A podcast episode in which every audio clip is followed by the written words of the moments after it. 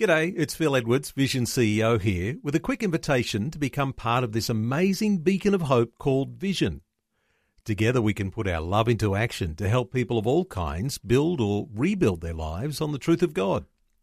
Please consider the part you can play during our upcoming Visionathon appeal, remembering that it's your support that makes Vision possible, including this podcast. Life, culture, and current events from a biblical perspective. 2020 on Vision. No one doubts that these are challenging times that we are in. And I wonder if we were drawing attention to the challenging times that biblical characters faced in the Bible, in the Old Testament how those times might relate to our present day and the challenges that come when there are crises to deal with. And there are leaders, some of them might be godly and some of them ungodly. Bill Muehlenberg's been talking through some of these issues in articles he's been writing this week. Bill, welcome back to 2020.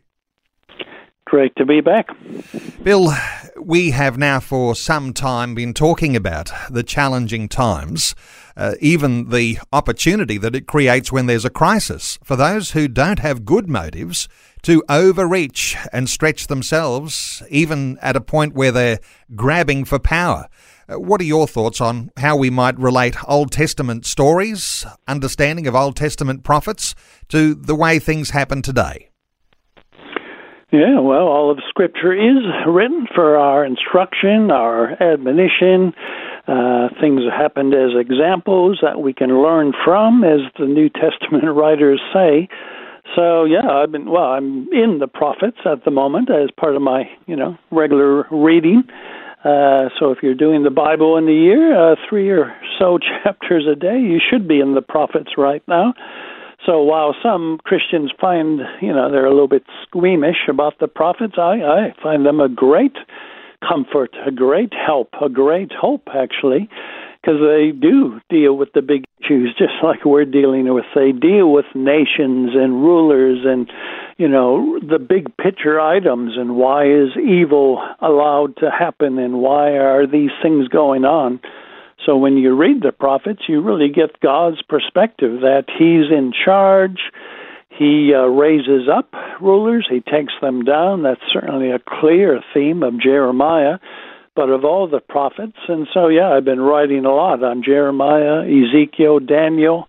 So much uh, truth to be found there, and actually great comfort for Christians today, including those who are grieving and their hearts are heavy with so much evil, not only in the world, but seemingly so many evil rulers who, you know, some snub their nose at God, shake their fist, push one bit of evil legislation after another, whether it's pro abortion or anti family things. So for those who are feeling heavy and grieved at what's going on, I think great help and hope comes from reading through the prophets. Well, we could point to an awful lot of rulers around the world who have a very authoritarian dictatorship at their disposal. And that's challenging because we might say, what would an Old Testament prophet like Jeremiah speak into the lives of people who have taken on authoritarian dictatorships today? And and even the grab for power that happens in so many places here in Australia. Uh, they're pretty harsh, aren't they, those Old Testament prophets? They didn't mince words, they spoke, and they spoke very strongly. Yeah, they sure did. Uh, they warned ahead of time of what would happen. They gave commentary while it was happening, and often, often they looked back and said, "This is why this has happened." Uh, so yeah, any of the prophets could be selected here. And in my recent pieces of the past week or so, I've looked at most of the major prophets. Uh, the one we're looking at today concerns the book of Daniel. Most of your listeners would be familiar. 12 chapters, the first six, uh, especially deal with uh, their life, Daniel and his friends, while living in Babylonian captivity.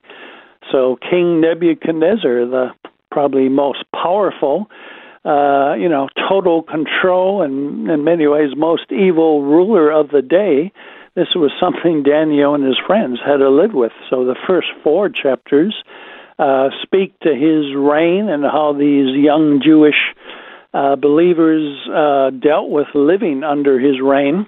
And chapter 4, I especially found uh, fascinating. You would be familiar. He has this second dream, so Daniel again comes and gives an interpretation. God is warning that because of your pride, you're going to be humiliated. There's going to be a massive downfall.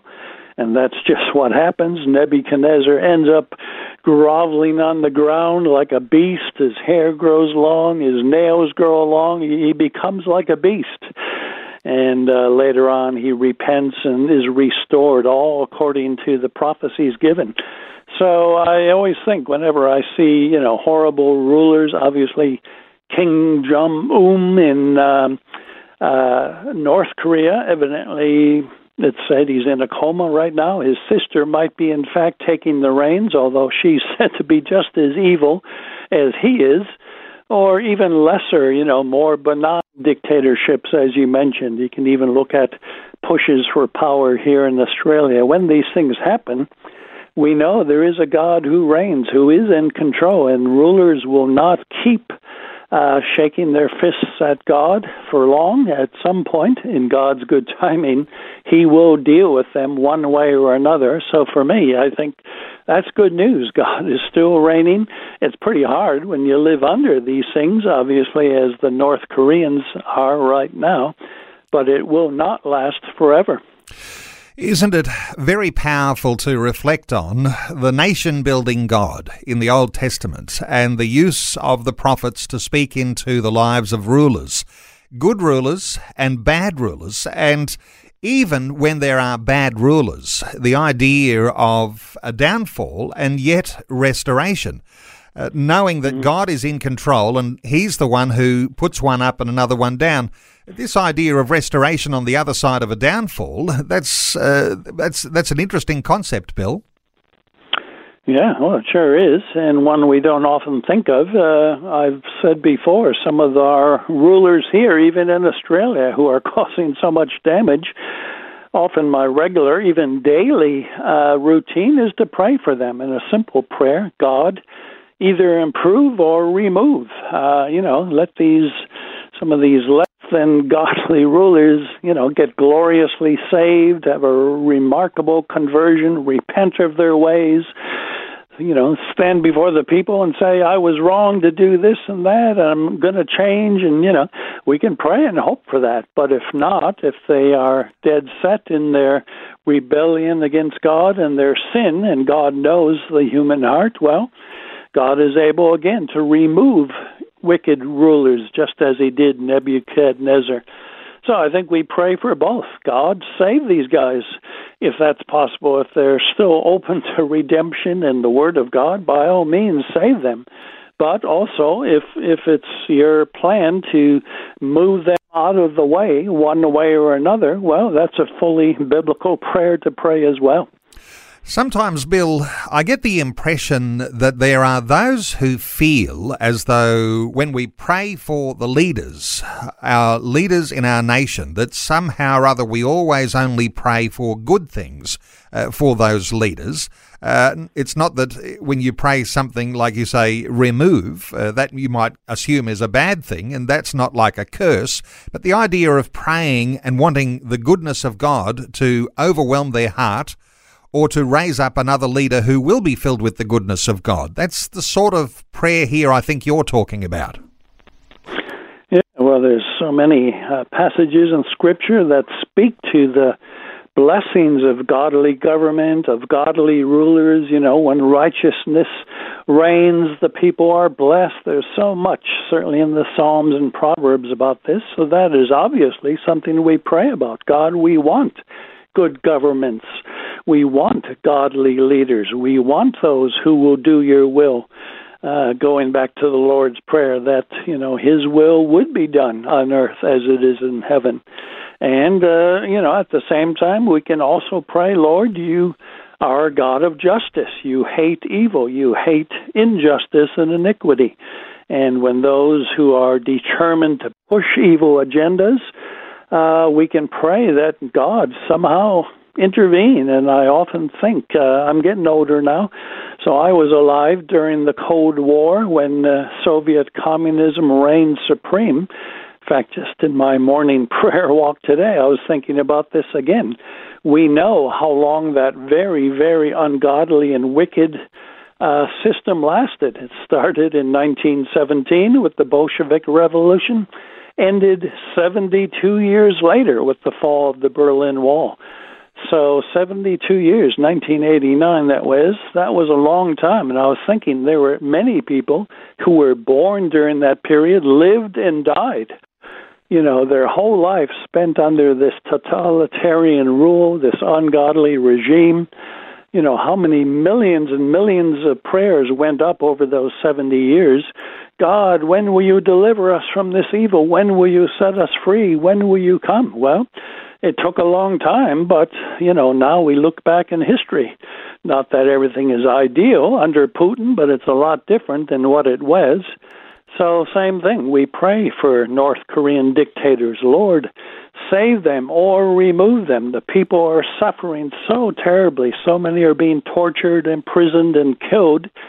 And that is very much on the heart of God. So, yeah, we got to pray the whole gamut of prayers. Lord, bless your leaders.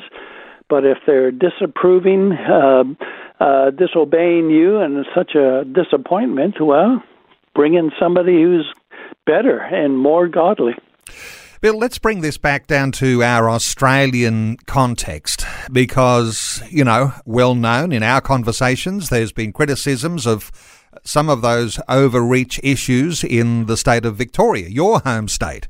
Uh, you can mm. point to things that are going on in Western Australia right now, where the government there uh, could be accused of all sorts of things, uh, undermining uh, even issues around our democracy and the rule of law. Uh, there's other states and territories all around Australia dealing with things that, as a Christian, you say those are ungodly issues that are being championed. But let me bring this back down to the fact that we are a democracy and uh, we have voted as a people to give these leaders the opportunity to legislate things that are ungodly. Where does that leave all of us? Well, it certainly leaves us with a much more, the need for a much more prayerful and careful uh, look at how we uh, live and act as citizens. You know, who we vote for actually does matter quite a bit. Some candidates, some parties, some politicians may well be much better than others in a whole number of realms. So, uh, if anything, it should make us think much more carefully about, you know, our responsibilities as citizens of two kingdoms. We're obviously citizens of heaven, but we also have a calling to be salt and light in this world as well. So that should translate into how we vote when elections come, uh, you know, holding our politicians to account, uh, giving them feedback, writing letters, uh, sending emails. We've had a lot of uh, emails and phone calls this past week going to the Victorian Upper House because of a very radical proposal to extend uh, emergency powers uh, into a full 18 months. A lot of people are thinking we cannot go on this way. There's been a lot of people speaking out, Christian and non. So, again, just to ask God, how can I be a good Christian, but also a responsible citizen in these very trying times? Uh, if that uh, helps focus us on our duties and responsibilities, that could be a good thing. Yes, these truly are trying and difficult times. It's challenging for believers when we see things around us that don't look according to a biblical standard of righteousness. And it's a challenge, isn't it, to be brave and to stand up for what is true. Bill, I'll point people to your latest articles, and you're talking a lot about issues that are happening here in Australia and drawing attention to some of the severe words that the prophets brought in the Old Testament when leaders had gone off and done their own thing according to their own authoritarian, even dictatorship ways. How to find Bill's articles? BillMuehlenberg.com. Or you can simply Google Culture Watch one word. Bill, thanks for the update today on 2020. Always a pleasure. Thanks for taking time to listen to this audio on demand from Vision Christian Media. To find out more about us, go to vision.org.au.